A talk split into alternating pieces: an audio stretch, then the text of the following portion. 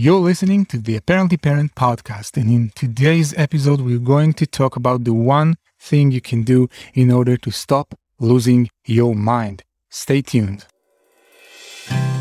You're listening to the Apparently Parent podcast, where we combine the art of parenting with the science of psychology. I'm Eran Katz, and for over 10 years as a clinical psychologist, I've been helping people from age 6 to 86 live a happier, more flexible life. In the process, I have learned about the things parents do to make or break a childhood and what turns children into happy, confident human beings. This podcast is for you, the 21st century parent who believes that better parenting can make a better world. So if that's you and you're ready to elevate your parenting journey, let's go! I'm your host, Eran Katz.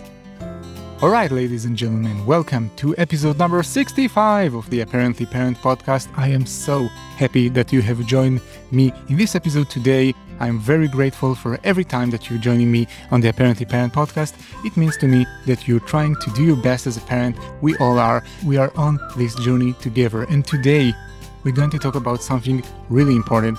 And it's the one thing that can help you stop losing your mind. Now, don't get me wrong Every parent loses their mind sometimes. You do, I do, we all do too. But the thing is that if we want to become the best selves of ourselves as parents, in what I call 21st century parents, we want to move from this place of being conflicted and confused as parents, not knowing how to react and feeling like we are all over the place and all that we need to start looking at our minds because it all begins and ends with how we choose or maybe not choose to act and react.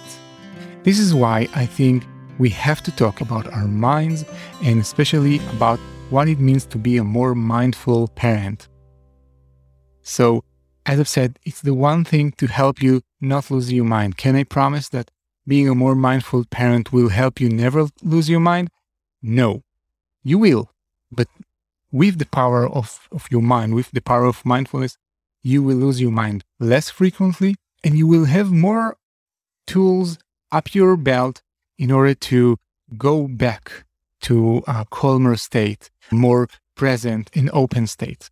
This is why I think mindfulness is one of the most important things that we as human beings can nurture and develop, whether it's about our parenting or not. But because parenting is such an important thing for me, and I think that being better parents, being the 21st century parents, is a way to make the world better. I think we have to focus on being more mindful parents for the sake of ourselves, for our children, for their children, after that, etc. This is also why in my parenting map, the framework of becoming a 21st century parent, the way I work with parents, the way I work with myself, the mind pillar is so fundamental. All right. So in this episode, we're going to have a brief talk about why mindfulness matters in parenting, what mindfulness is and what it is not. And I'm going to give you a couple of ideas of how you can incorporate more mindfulness into your parenting and know I'm not going to ask you to go out on retreats. I'm not going to ask you to spend 45 to 60 minutes every day on a cushion focusing on your breath. So let's put that to the side. If you're able to do that, kudos for you, really. So let's start with why mindfulness matters. I want you to understand that the fact of the matter is that you don't live in the world you live in the world your mind creates. You see, your brain is, I don't know, two, three pounds of flesh and matter that is stuck inside your skull, which is basically a box with a couple of holes in it. And everything you are experiencing, how your mind or your brain is making sense of everything that's coming in from your senses, not only your five senses of smell, touch, hearing, tastes, and sight. Right? We also have different other senses. For example, our mind, our brain always senses how much oxygen as opposed to carbon dioxide, CO2, we have in our bloodstream. And by sensing that, we regulate the way we breathe.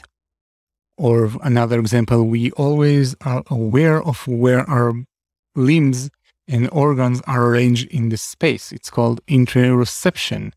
So we have different senses and our brains receive tons of information every second, make sense of it, and this is what creates our experiences. So the things you see when you look out into the world, they're most probably there, right? But it's a projection of your brain constructing an image from photons of light hitting your retinas and all that. All right. This is why we are sometimes affected by filters and biases. A famous example of that is known as the cocktail party effect. So, have you ever had that experience where you were maybe in a party, you know, when people used to gather together back way then, and, and somebody said your name? Maybe they didn't call you, but someone else with your name, but you instantly heard your name out of all the other buzzing of conversations around. This is how your mind is pre-wired to look for your name. And of course, my brain is pre-wired to look for my name, Eran, and your brain is wired to look for your name, enter your name here. So we all have different filters, and those filters or biases are shaped by our previous experiences. And this is why the way our minds work is not always accurate and it's prone to manipulation or just, you know, being biased. I'll give you another example, another famous example. I want you to now do your best and really give it your biggest effort to not think of a pink panda. Did you do it? Did, did you not think of pink panda? You know, a cute cuddly panda bear that, that is pink instead of you know, like black and white, pink and white? Or maybe if you want, black and pink, don't think of a pink panda. I bet that you couldn't not think of a pink panda. The instant I said pink panda, it flashed into your mind when I said, don't think of a pink panda. Another example of that is if I ask you to think about your favorite ice cream taste, maybe it's vanilla, maybe it's chocolate, maybe it's a nice cone of strawberry sorbet. Most likely, when you hear about that, your saliva glands are starting to work, even though there is no ice cream around you. Maybe you don't even that much of an ice cream fan, but your saliva glands are starting to work. That's because our brains work on prediction. They predict that something is going to happen and they act accordingly. So the thing is, without going too deep into the brain, uh, which is not the scope of this particular episode, but if you're interested in, in, that, let me know. You know, find me on the Instagrams at Apparently Parent. Let me know that you want to learn more about the brain because it's freaking fascinating. And it has a lot to do with our day to day parenting and, and lives at large. But anyway, in this episode, I want to help you see how mindfulness can help you get to know how you think better and once you have a better grasp on the ways you think, it's not especially about the content of what you think, although that's important as well. But when we focus on how we think, the, noticing our thinking patterns, flashing a spotlight into our internal thinking mechanisms, we are much more able to step back from those mechanisms. And then we have a better choice. We are more flexible. So this is why mindfulness matters. It's not about being calmer. It's not about being like this type of nihilist who doesn't care about what happens. Like I accept everything and everything goes by me. Not at all. You know, when a parent tells me that he doesn't care about anything or he accepts everything, I will raise my eyebrows about that because can you really accept everything?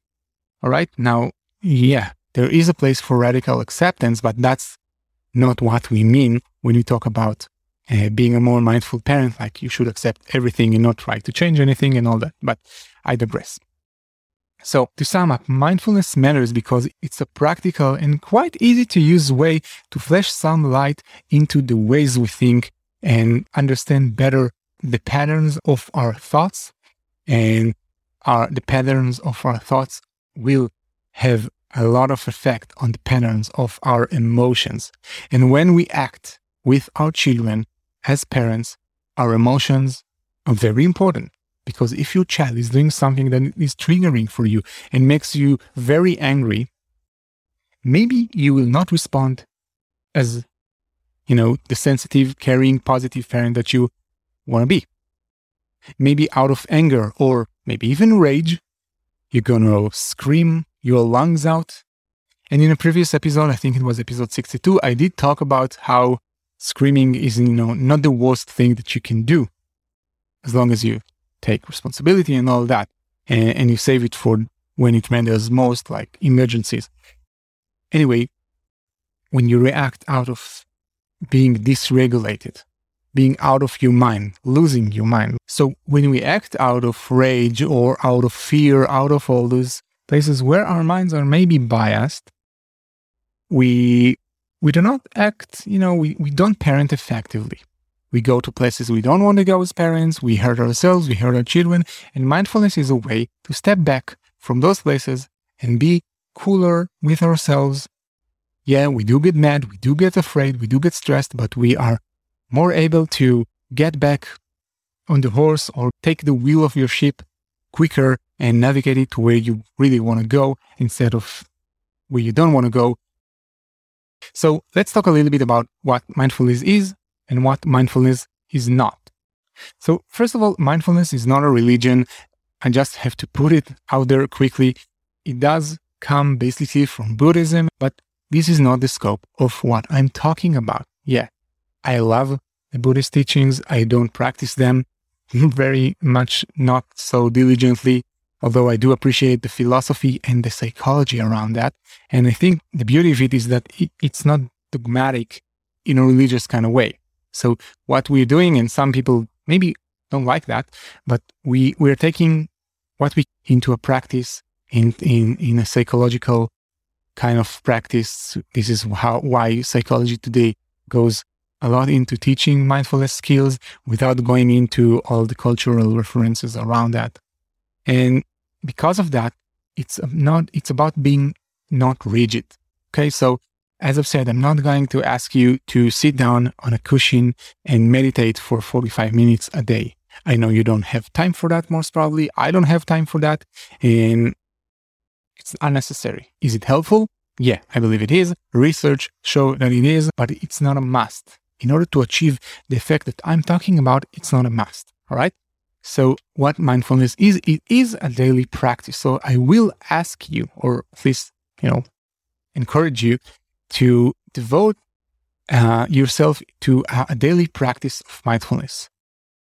Five minutes a day to start with will suffice. And in the next section of this episode, I'm going to show you some ways to do so. All right. I'm going to offer you some advice on, of, on how to do so but you will have to try and practice mindfulness on a daily basis.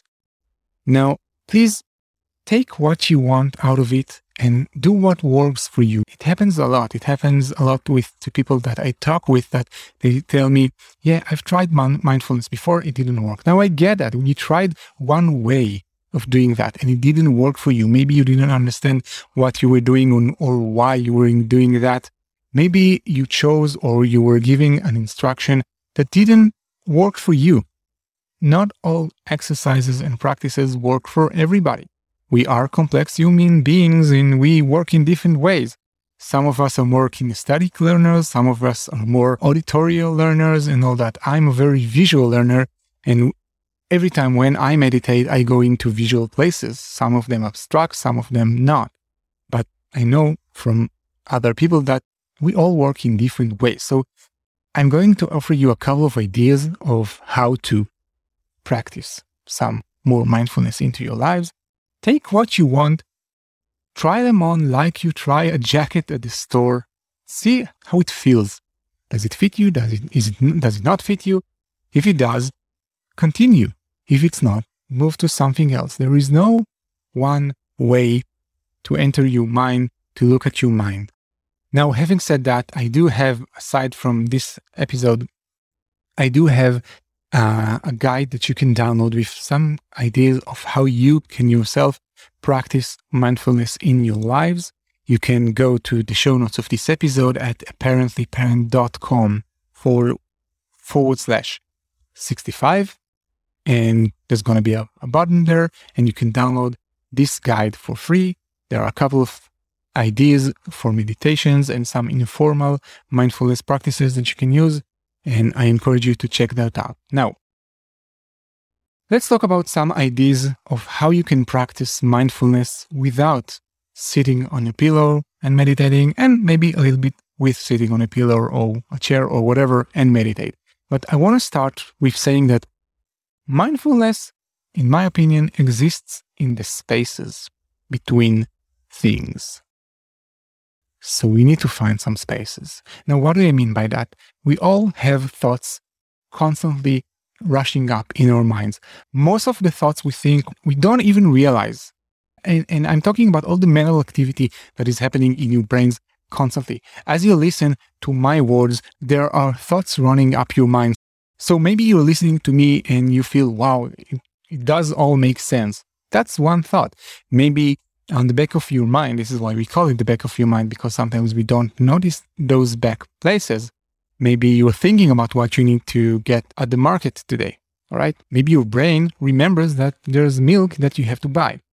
So we have all these thoughts coming up all the time and appraisals. And when you walk down the street and you see faces of people, your mind is always appraising them and trying to figure out if they're dangerous or not because it's, it's a job to take care of you.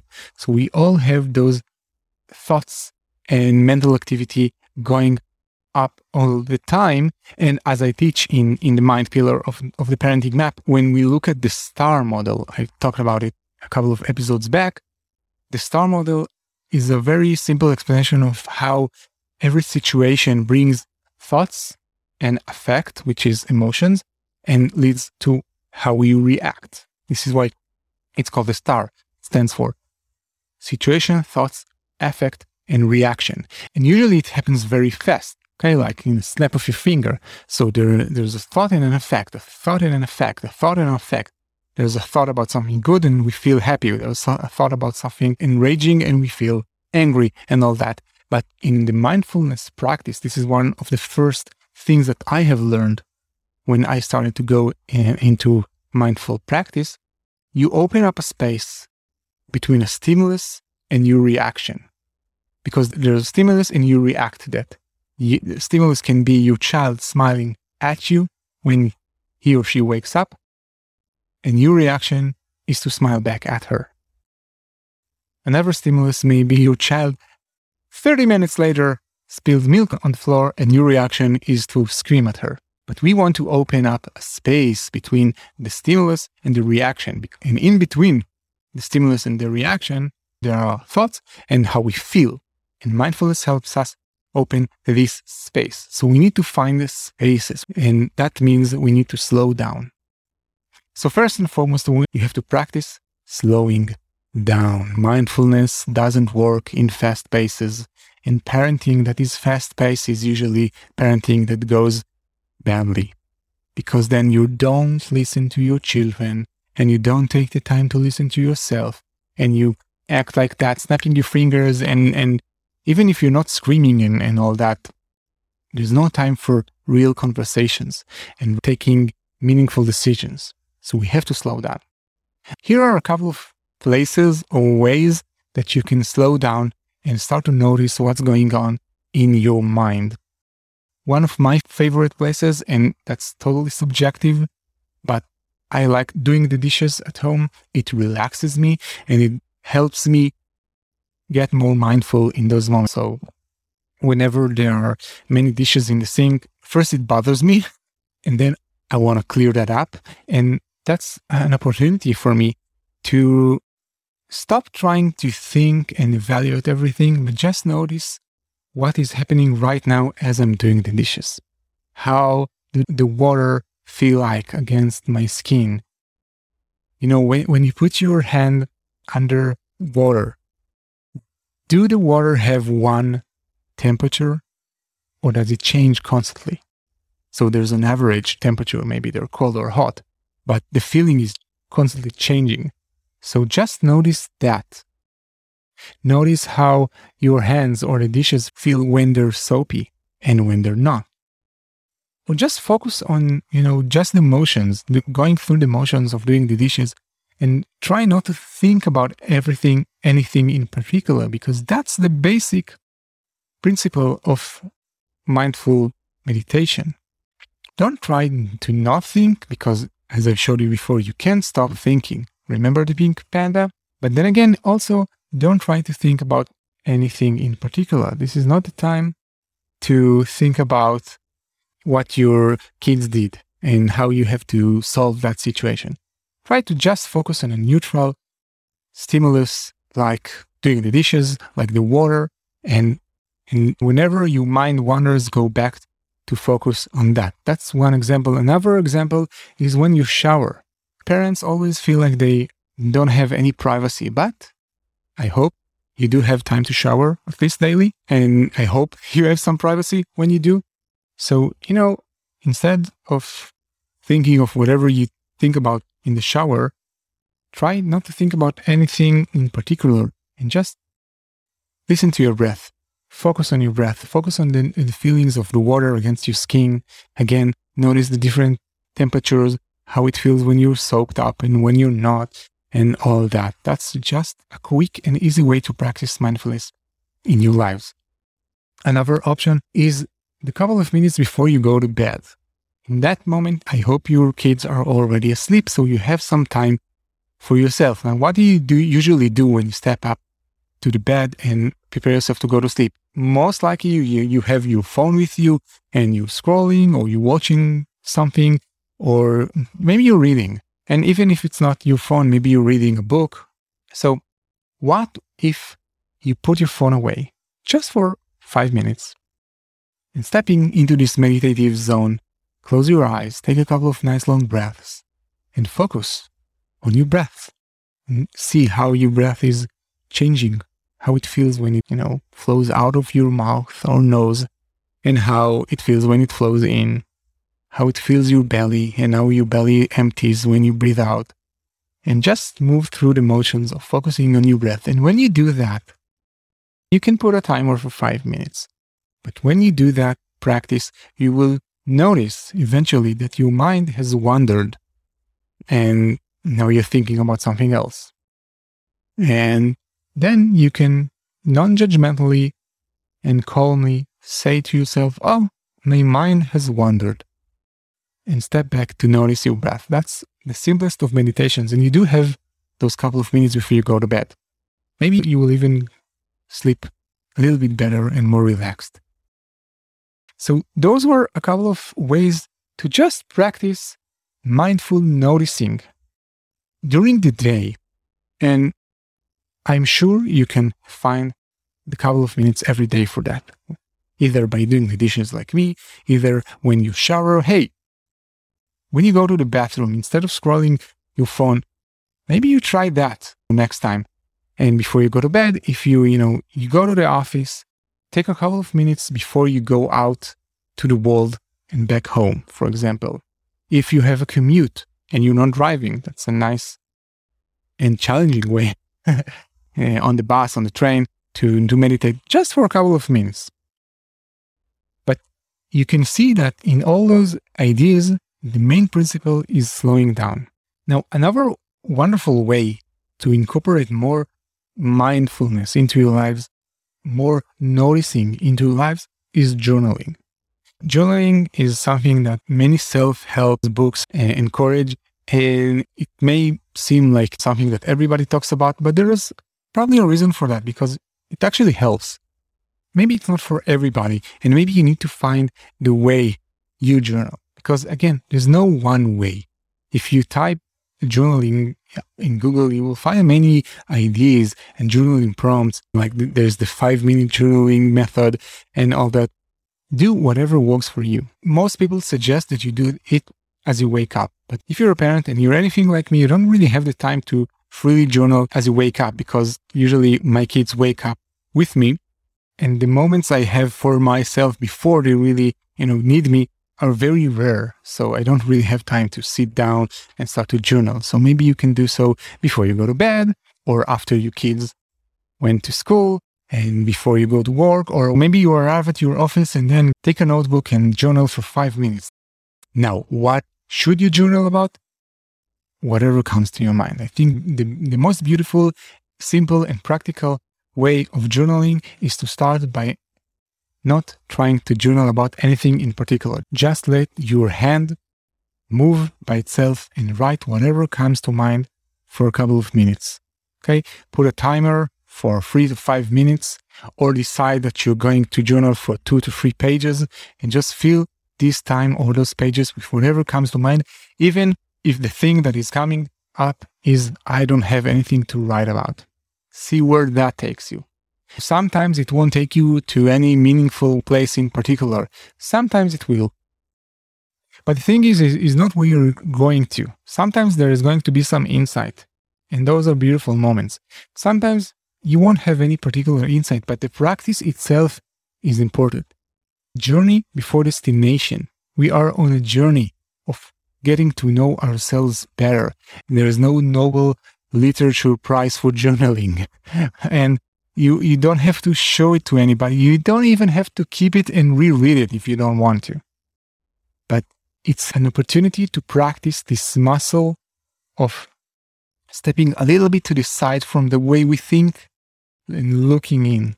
Okay, I'm on the outside looking in, and then you see what's coming up. Now, some people do like to have some prompts when they journal, and I'm going to offer you two of those, which are more specific and one of them is just write about three things that you have noticed today about yourself or your child. So this is something you will naturally do in the evening and just think about the day you had and think about three things that happened today that you've noticed about yourself or your child. See where it takes you.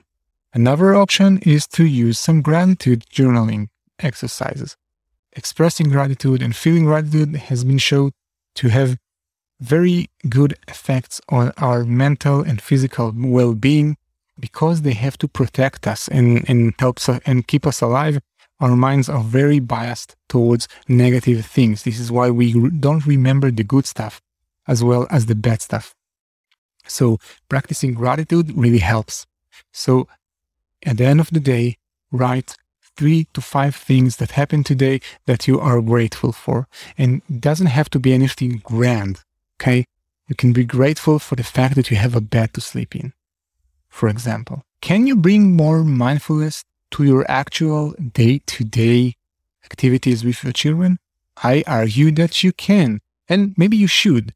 I don't mean that you have to meditate with your children, although that's something that you can actually do. All right. Just a quick example. If you have toddlers, this is a wonderful way to, to, to practice some, some mindful meditation with them and teach them about that. Lie on your back with them, next to them, and each one of you takes a teddy bear, some kind of teddy bear that they like, and put it on their stomach and, you know, put one on yours and just watch the teddy bear rise and fall with the breath see how, how it feels like when you do that with your child. And you can encourage them to, you know, whenever you notice that your mind is not looking at your teddy bear and, and, and thinking about something else, try to notice the teddy bear. All right. So focus on that. That's just one simple way you can practice mindfulness with children. I think it works better with toddlers and not older children.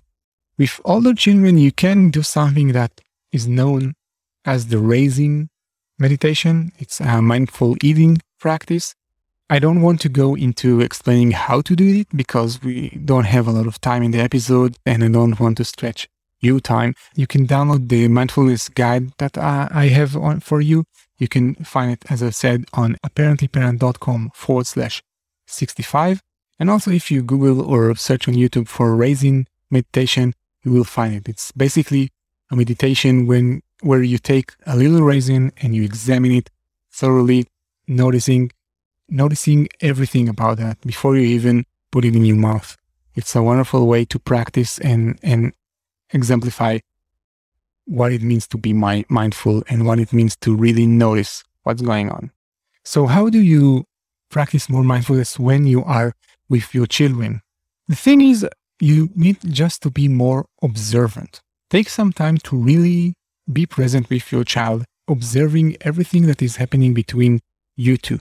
So, for example, a lot of times, and even if you're the most connected and, and, and present parent there is, sometimes you're not really there with your mind. You have your phone next to you and you're preoccupied and all of that. So try to take some time 10 minutes, 15 minutes, 20 minutes to just be with, with one of your children and do whatever they want to do. Let them lead put the phone away and, and try to put the thoughts away. And again, as you notice yourself thinking about something else, like remembering an email that you have to get back to, for example, or starting to think about what you have, you're going to make for dinner, try to non judgmentally put those thoughts to the side.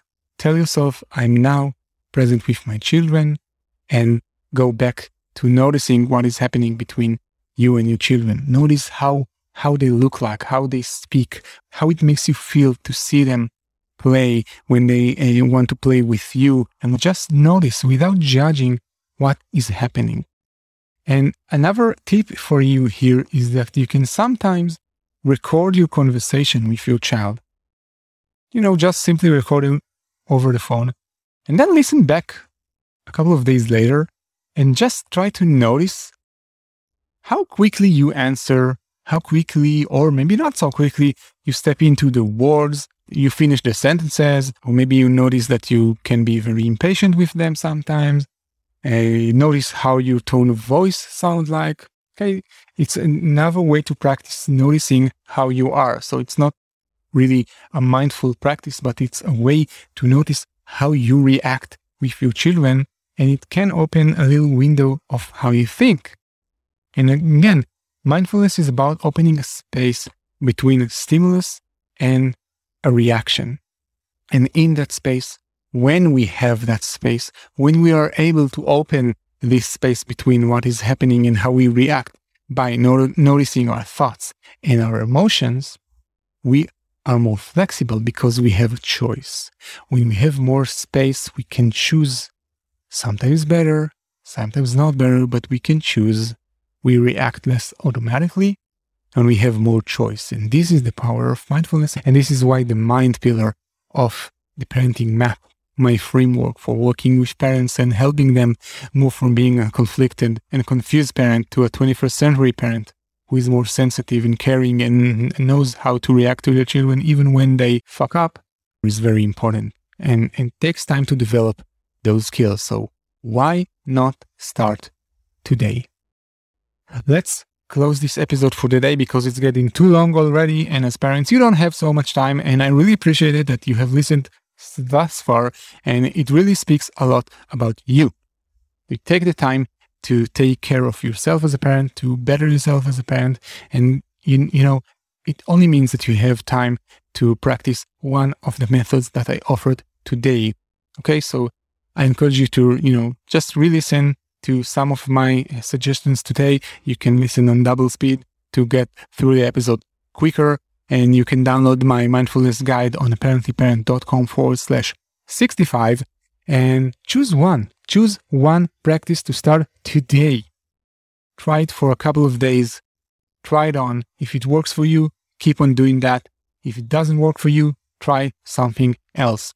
And if you didn't like any of my suggestions here, the world is open for you. The internet is open for you. Google mindful parenting practices. Go to YouTube. There are tons of ideas and things that you can try.